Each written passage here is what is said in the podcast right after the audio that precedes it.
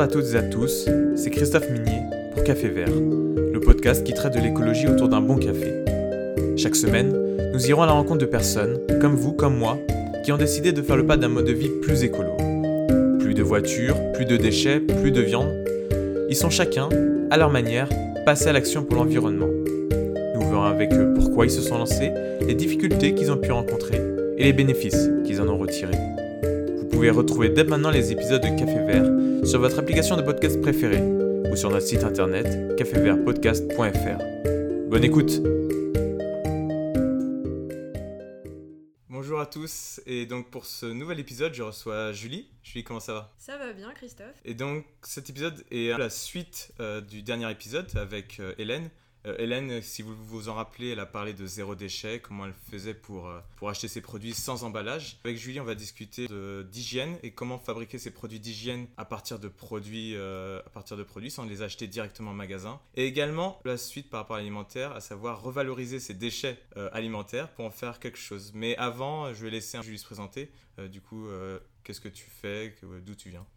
Alors bonjour, moi c'est Julie. Euh, en ce moment j'habite à Hambourg pour l'instant et ça fait euh, peut-être 4 ou 5 ans que je m'intéresse à l'écologie, donc sous diverses formes évidemment, et que j'essaye de trouver mes propres moyens d'agir. Et par rapport à ça, justement, tu eu un déclic euh, écologique ou c'est un peu progressif ou ça vient de la famille ou Alors j'ai pas du tout eu de déclic spécifique, mais c'est plutôt euh, au cours de rencontres que j'ai pu faire ou de petites informations piochées par-ci par-là qu'on se rend compte que bah, qu'il y a une, euh, un réel, euh, un Un réel besoin de, oui, exactement, un réel besoin d'agir. Et peut-être du coup, ma- avant de rentrer dans le vif du sujet, hein, la question que je pose à tous les invités en ce moment post-corona, du coup, où t'as passé le confinement et comment c'était? Tu l'as bien vécu?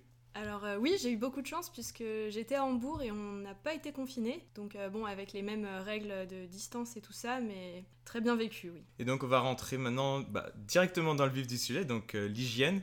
On a eu une discussion justement avant bah, par rapport aux produits d'hygiène, au fait que tu en fabriques. Justement, est-ce que c'est c'est dans un schéma global que tu as pensé à, faire, à fabriquer toi-même tes produits d'hygiène? Ou vraiment tu t'es spécifié euh, là-dedans Alors la démarche avait été euh, à l'origine pas forcément écologique, c'est juste que je me suis rendu compte que dans les produits d'hygiène, bah, il y avait beaucoup d'additifs, de détergents, de choses comme ça qui étaient pas bonnes pour la peau, les cheveux. Et donc c'était surtout pour, euh, voilà, au départ, une idée de santé. Donc j'ai commencé à reproduire par exemple des shampoings solides moi-même en contrôlant la quantité de, détergents chimiques que je mettais dedans, puis des crèmes hydratantes. De la crème hydratante, c'est de l'huile, un émulsifiant et de l'eau, grosso modo. Donc voilà, je reproduisais les produits du commerce presque à l'identique moi-même. Et au final, je me suis très vite éloignée euh, de la forme du produit, euh, du produit du commerce, par exemple, plus ça mousse, plus c'est propre, ou ce, ce genre d'idée qu'on a, pour euh, aller au principe actif. Par exemple, aujourd'hui, à la place de la crème hydratante, j'utilise de l'huile, et à la place du shampoing, autre chose. Voilà, j'ai commencé petit à petit à absolument tout faire euh, moi-même, et au final, on, on déconstruit énormément d'idées reçues. Par exemple, euh, il n'y a aucun rapport entre avoir les dents propres et sentir la menthe, ou plein de choses comme ça,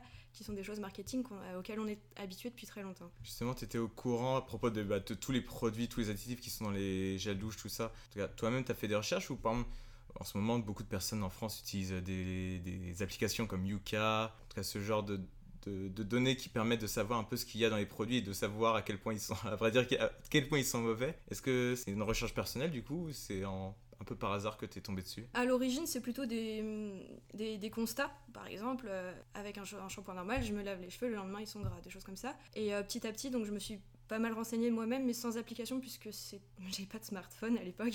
C'est déjà aussi une, pratique écologique, euh, ne pas forcément avoir un smartphone. D'ailleurs, euh, euh, dans un prochain épisode, on parlera justement de quelqu'un qui euh, prévoit d'acheter, ou qui a déjà acheté d'ailleurs, un, téléphone, pas un smartphone déjà fait, mais qui peut être remplacé justement. Maintenant qu'on a vu un peu tes motivations, peut-être on peut aller directement en fait aux astuces. Je pense que c'est ce que les, les gens veulent, veulent savoir en priorité. Peut-être je te laisse commencer si tu as une idée euh, de produit que tout le monde utilise aujourd'hui, qui est très mauvais au final, comme tu dis, que tu Euh, fais toi-même. Oui, bien sûr. Alors juste, juste avant ça, il faut savoir que dans cette démarche, quand on la pratique, au bout d'un moment, on s'arrive à se séparer d'extrêmement beaucoup de produits. Donc euh, aujourd'hui, j'utilise euh, un shampoing, un gel douche et un dentifrice et c'est tout, euh, parce que euh, on voit plus du trop d'utilité à autre chose. Après, des, des idées, par exemple, pour ce qui est euh, du shampoing, j'utilise de la farine de seigle. Ça, c'est quelque chose que j'ai découvert en Allemagne parce que c'est ce qui est pratiqué ici. Euh, donc farine de seigle avec de l'eau, on fait la pâte à crêpes sur la tête et euh, très dur à appliquer au début et après ça se passe bien. En France, je sais qu'il est plus courant d'utiliser du pois chiche. Juste du coup, pour s'arrêter là, c'est vrai que c'est une pratique qui est très peu, très peu utilisée par les personnes. Et du coup, on peut avoir beaucoup d'a priori. Ben, justement, je me pose la question est-ce que ça pose pas des problèmes euh, Tes cheveux sentent bon ou ce genre de choses, justement? Euh, Oui, après, bah, toujours dans l'idée des idées reçues, euh, il faut savoir se détacher de c'est pas parce qu'on sent la, la, fleur des îles de Monaille, de je sais pas quoi, qu'on est propre en fait, finalement. Enfin... C'est une impression de bonne odeur, mais au final. Voilà, exactement. Donc, oui, non, il n'y a pas de différence. Si j'en parle pas, les gens ne le, ne le savent pas. Mais c'est vrai que je fais face à pas mal de, commentaires. La première chose qui vient, c'est euh, Ah, mais tu utilises euh, pas de dentifrice, pas de savon, pas de ça, euh, c'est sale? Non, pas forcément.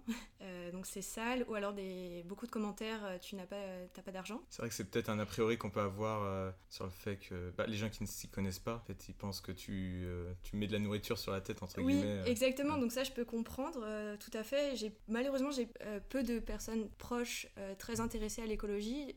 donc j'évolue pas forcément dans cet environnement. Et j'ai pas constaté que les mentalités avaient changé dessus. Et je confirme aux auditeurs, les cheveux de Julie ne sentent pas la baguette. Ils sentent euh, normalement. Euh, du coup, ça c'était un exemple justement, les, shampoings avec de la farine. Mais il y avait aussi une question que je me demandais par rapport à ça, par rapport aux tuyauteries. Est-ce que le... ça pose pas des problèmes justement euh, Ouais. Dans les tuyauteries? Les tuyauteries, alors j'avoue que je sais pas trop de ce que j'ai constaté, ça ne bloque pas. Après, il y a le problème des huiles. Par exemple, je me lave les dents à l'huile et ça, je crois pas que ce soit génial. J'ai pas encore trouvé d'alternative.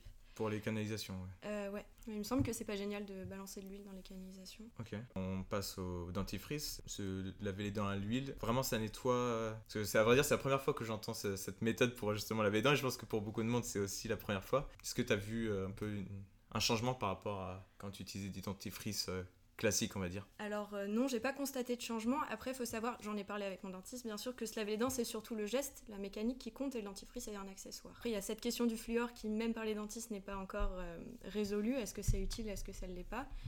Euh, Mais voilà, il faut juste faire très attention aux produits abrasifs. Avant, j'utilisais de l'argile, par exemple, que j'ai vite arrêté parce que ça abîme les dents. Et pour l'instant, j'ai la solution de l'huile de coco, qui est pas écologique malheureusement. Alors certes, il y a une grosse réduction de déchets, mais ça vient de loin. Bah, c'est encore à améliorer pour la suite. Est-ce que justement, euh, tu peux préciser au final que tout ce que tu dis aujourd'hui, c'est plus ou moins validé euh, En tout cas, le dentiste, justement, pour parler du dentifrice, est-ce qu'il a validé le fait de se laver les dents à l'huile alors je te C'était quoi sa réaction J'aimerais bien, justement, je suis curieux. Je te rapporte, euh, j'ai demandé à deux dentistes différents. Euh, la première, c'est lorsque je me lavais les dents à l'argile, elle m'a dit, sur... je mélangeais l'argile et l'huile. Elle m'a dit surtout arrête l'argile, c'est abrasif, euh, ça a été confirmé. mais elle m'a dit que les dentifrices qu'on utilise couramment, euh, ne sont pas forcément meilleurs que l'huile et hmm. c'est bien le geste mécanique qui est euh, utile. Euh, le second m'a dit pareil et que voilà pour lui il n'y avait pas de, de contre-indication à utiliser l'huile et que un dentiste disait que le fluor était utile, d'autres non. En fait ils eux-mêmes ne savent pas vraiment oui ou non. Donc voilà. Après je suis hmm. pas du tout une professionnelle, j'espère que je, ne dis pas de bêtises. Après au moins ça montre que c'est validé. parce que je pense que peut-être beaucoup, beaucoup de personnes qui écoutent euh, veulent faire un pas écologique, mais ils ne ils sont pas encore dans, au point de se débarrasser bah, du dentifrice classique. C'est vrai que dans nos, dans nos esprits, j'ai l'impression que si c'est pas du dentifrice, bah, c'est, ça nettoie pas. Oui. Malheureusement. Et euh, comme, euh, comme pour le shampoing, tu parlais aussi du gel douche. Est-ce que le gel douche, comment tu fais pour le gel douche? Alors pour le gel douche, j'avoue que j'en utilise beaucoup moins, pas tous les jours, c'est vrai. je ne puis pas. Et donc j'utilise soit de l'argile, soit du savon, bon ça c'est encore à résoudre, mais bon, et, et, voilà. Sinon il y a quelque chose, c'est vrai, qui choque assez pas mal, c'est que j'utilise pas de papier toilette, hmm. j'utilise de l'eau. Euh, c'est quelque chose que j'avais découvert lors d'un voyage en Inde il y, a, il y, a, à peu près 5 ans. Et c'est vrai que bah, j'ai trouvé ça beaucoup plus hygiénique, beaucoup plus, euh, voilà, beaucoup mieux. Et ça, c'est quelque chose qui malheureusement choque toujours. Bah, à vrai dire, oui, c'est en tout cas, j'ai l'impression que c'est que dans les pays Europe, États-Unis, que l'utilisation de papier toilette est, euh, est pas reconnue, mais en tout cas c'est généralisé. Alors que c'est vrai que pour avoir été aussi dans un pays où justement le papier, le papier toilette n'existe pas, au final ils utilisent des douchettes. Et d'expérience, au final on se sent beaucoup plus propre après un lavage douchette qu'après un lavage euh, papier toilette. Euh, tu t'es renseigné un peu par rapport au papier toilette, euh, l'impact environnemental que ça peut avoir ou, pas? Pas du tout, je me demandais aussi parce que j'ai vu qu'il y a du papier toilette parfumé, qu'est-ce que ça fait dans l'eau, des canalisations, j'avoue que je sais pas du tout. Un truc à voir, mais en tout cas, bah, chapeau au mec qui a instauré le papier toilette en Europe et aux États-Unis hmm. pour vendre un produit aussi inutile, je trouve ça. Ouais, j'ai l'impression aussi, euh, par rapport aux toilettes, il y a le fait de tirer la chasse avec de l'eau euh, que l'on peut boire, alors qu'en soi, il suffirait juste de l'eau de douche euh, pour tirer la chasse. Mais, mais bon, ça, c'est du coup, c'est un, autre sujet, mais c'est vrai que un sujet plus global, mais c'est vrai que c'est un, point intéressant à évoquer. Par contre, justement, tu fais sans papier toilette, mais en Europe, les toilettes ne sont pas forcément adaptées à ça. Ouais, comment tu arrives à te débrouiller Ouais, alors quand je, quand je suis chez moi, c'est très facile, j'utilise une bouteille d'eau ou ce qui me passe sous la main, quoi. Mais oui, c'est sûr que dans les lieux publics, eh bien, j'utilise du papier toilette comme tout le monde. C'est vrai que c'est souvent un peu, c'est la discussion qu'on a, c'est souvent la, avec la consommation on peut changer les choses. Mais le problème, c'est qu'il y a aussi euh, les gouvernements, les politiques qui doivent aider. Euh, le lobby du papier toilette, le lobby, très important, le lobby du papier toilette. Il domine le monde peut-être. Et euh, du coup, tu as d'autres produits d'hygiène, peut-être justement les produits de lavage. Est-ce que tu ce que tu fais pour euh, laver ton linge. Euh, j'imagine que tu n'utilises pas les petites dosettes ou des produits achetés en magasin? Ouais, alors exactement. Bah, la lessive, pour la lessive, je coupe du lierre dans la rue. Quand on regarde bien, on s'en rend compte qu'il y en a partout. Euh, on fait bouillir ça une heure et, on... et voilà. En fait, il y a des, saponines dans lierre qui vont laver le linge et avec filtration, après, ça te fait de la lessive à 0 euros. Donc ça c'est cool et ça fait un gain de plastique assez énorme quand on se hmm. rend compte euh, de, la taille des bidons de lessive. Alors ça c'est quelque chose que j'ai fait, j'avoue c'était un petit déclic après une photo d'une déchetterie, euh, je crois que c'était en Amérique du Sud, où finalement on voyait les, les plus gros déchets c'était les, les, bidons de lessive. Hmm. Voilà, après pour euh, ce qui est de laver, laver la maison, donc le vinaigre. Et j'ai découvert un truc plutôt sympa pour la vaisselle, c'est l'eau des pots de patates. Ah Ouais, des pots de patates, c'est-à-dire tu laisses mijoter des pots de patates dans. Peut-être tu peux nous dire comment tu fais, ouais. Ouais, exactement. C'est l'eau de cuisson des patates ou juste euh, des pots de patates mijotés un bon quart d'heure et on filtre ça avec un, peu de vinaigre pour pas que ça pourrisse. Moi je trouve que ça lave bien la vaisselle. Et ça fonctionne bien? Je trouve.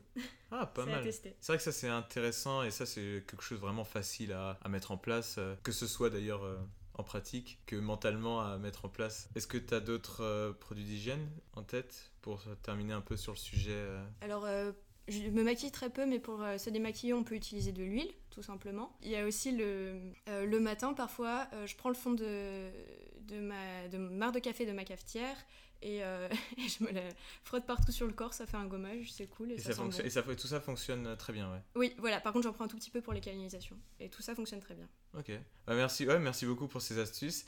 a priori, je les rajouterai chacun sur, euh, dans le site internet, euh, dans la, dans la partie euh, réservée au zéro déchet, et qui est un peu lié au sujet dont on avait également parlé, la façon dont tu revalorises au final les déchets, donc les déchets alimentaires pour en faire d'autres d'autres aliments. Peut-être deux, trois exemples avant de passer à la suite. Alors oui, exactement. Alors faut savoir que je consomme énormément de produits frais et que j'ai pas l'occasion de, faire un compost, donc ça fait beaucoup de, de déchets organiques. Donc à partir de ça, j'ai commencé à mettre en place, surtout grâce au pseudo confinement qui m'a beaucoup aidé à réfléchir. Euh, plein de petites astuces. Par exemple, donc il y a l'eau de cuisson, comme on disait, des, patates. On peut réutiliser toutes les eaux de cuisson dans les plantes. On peut faire euh, avec des noyaux de dattes euh, du super café super bon en les faisant torréfier un peu au four. Et aussi les trognons de pommes, je crois, tu me disais un truc par rapport aux trognons de pommes. C'est ça. On peut réutiliser toutes les, toutes les épluchures dans des soupes, ça c'est très bon. Euh, les épluchures de fruits et de légumes, ça passe. Les trognons de pommes, pareil, on peut dénoyauter et mettre dans, la, mettre dans une compote, tout simplement. Enfin voilà, il y a plein de petites choses à faire et euh, bah, ce que je conseillerais, c'est simplement lorsqu'on a des déchets qui sont un petit peu redondants, on a souvent les mêmes. Euh, on peut simplement taper sur internet que faire avec ça et on se rend compte que finalement c'est une mine d'or et que plein de gens y, ont pensé avant nous. Bah, il y a aussi les pots de banane que je fais bouillir et ça fait une sorte de compote très bonne. Pour conseiller aux gens de se lancer un peu dans ce système, on peut trouver tout sur internet. Est-ce que peut-être un site en particulier pour, euh, qui donne ce type de conseils ou tu conseilles plutôt bah, dès qu'on a un déchet, voir sur internet ce qu'on peut en faire avec? Euh, bah Oui, j'utilise plutôt la méthode spontanée. Donc, euh, le test? Try, and retry? Exactement. exactement. Sinon, il y a beaucoup de, tests, de, de, tests, de sites maghrébins parce que je, surtout dans la, bah, dans la cosmétique et pour les déchets, ils ont l'air très avancés sur le fait de vous-même. mais j'ai pas de site en particulier, non. Ok.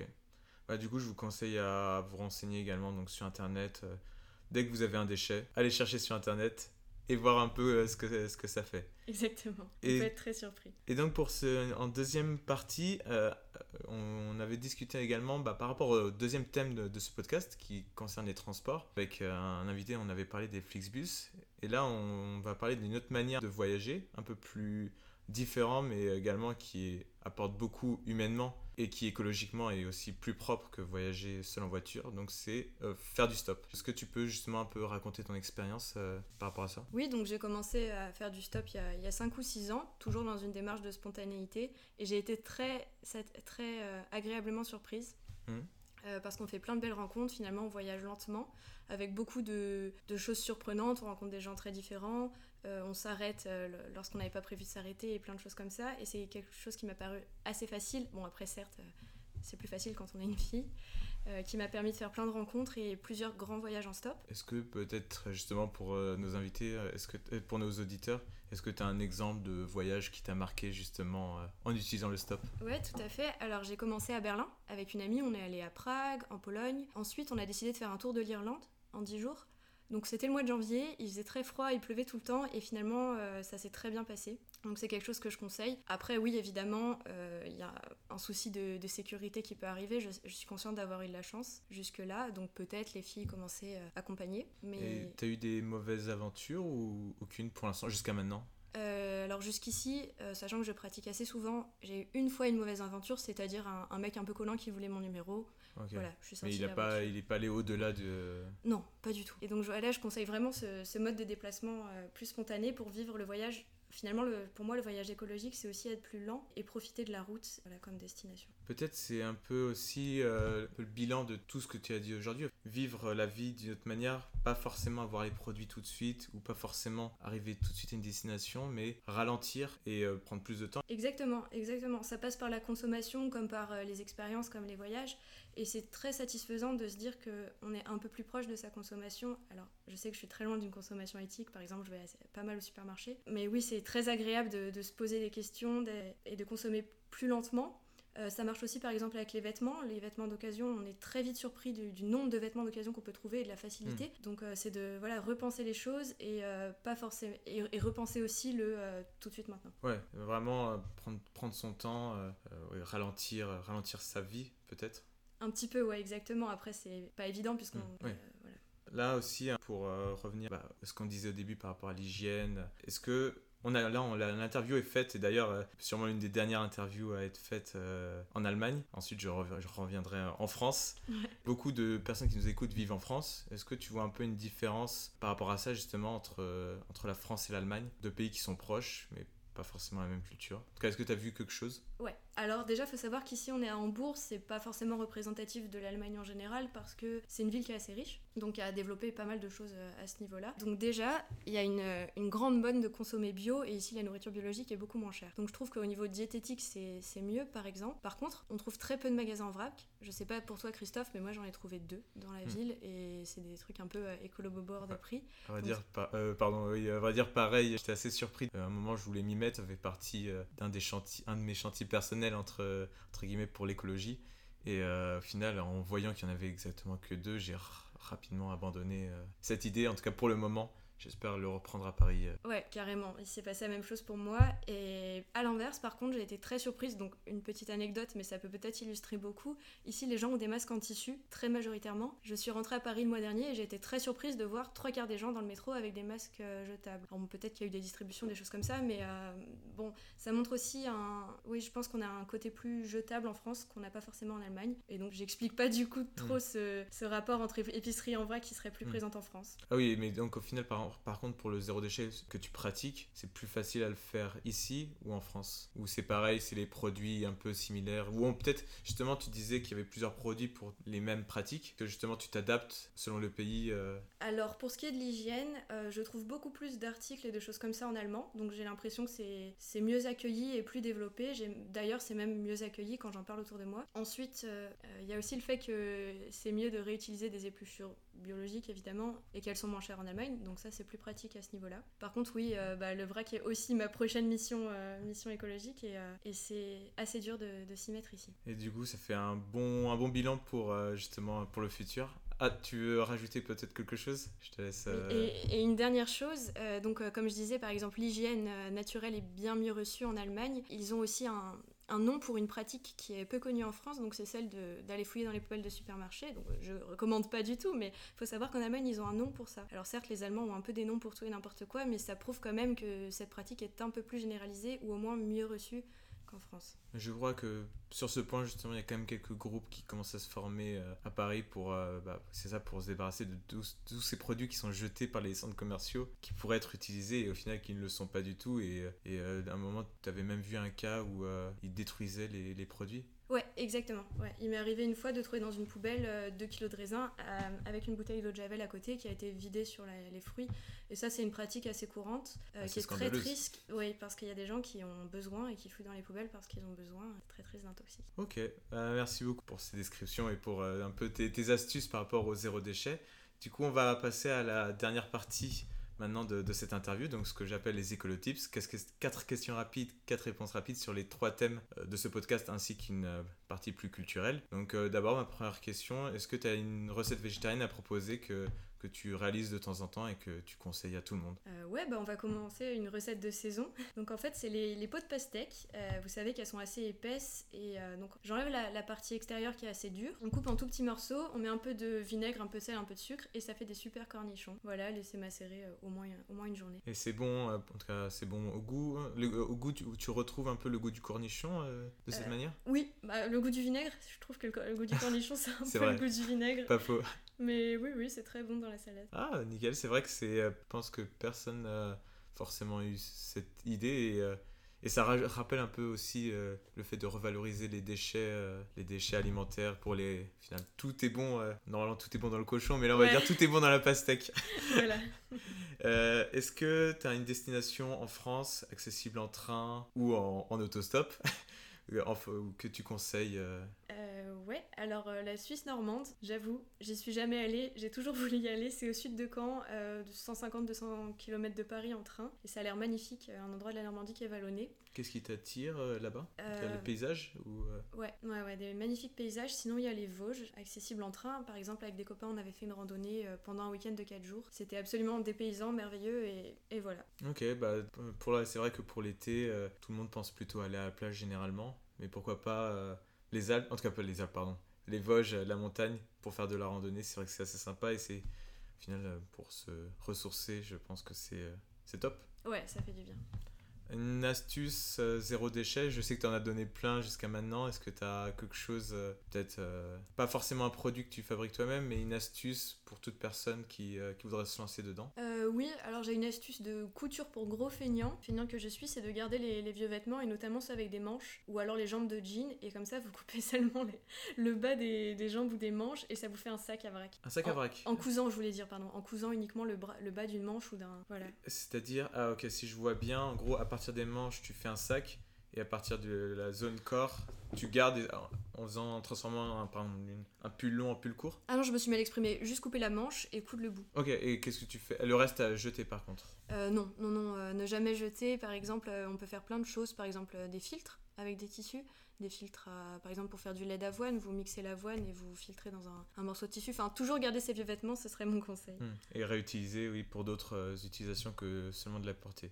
Oui, voilà, ceux qui sont morts. C'est vrai que justement, c'est cette astuce assez intéressante pour compléter avec d'autres euh, d'autres témoignages avant qui euh, parlaient de recoudre ces vêtements.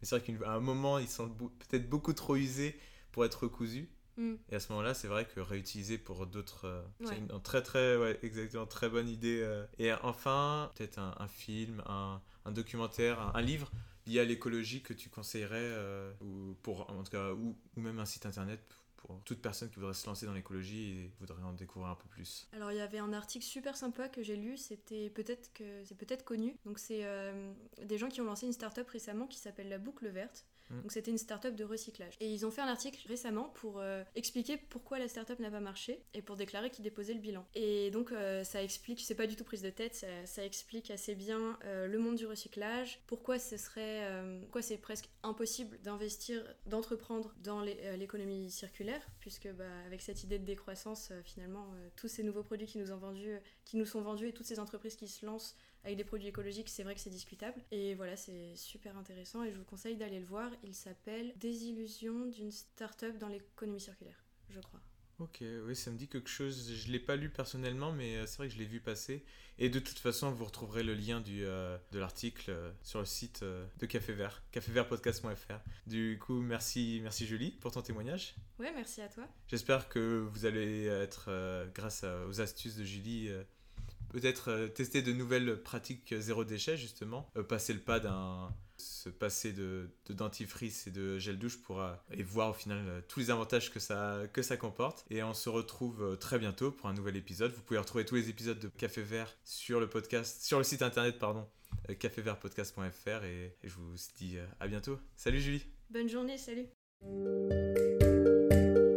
Merci beaucoup d'avoir écouté Café Vert. J'espère que vous avez aimé ce nouvel épisode. Si c'est le cas, n'hésitez pas à nous laisser 5 étoiles sur votre application de podcast et à partager l'épisode autour de vous. Cela aide concrètement la chaîne à se faire connaître. Nous sommes également présents sur les réseaux Instagram, Facebook et Twitter.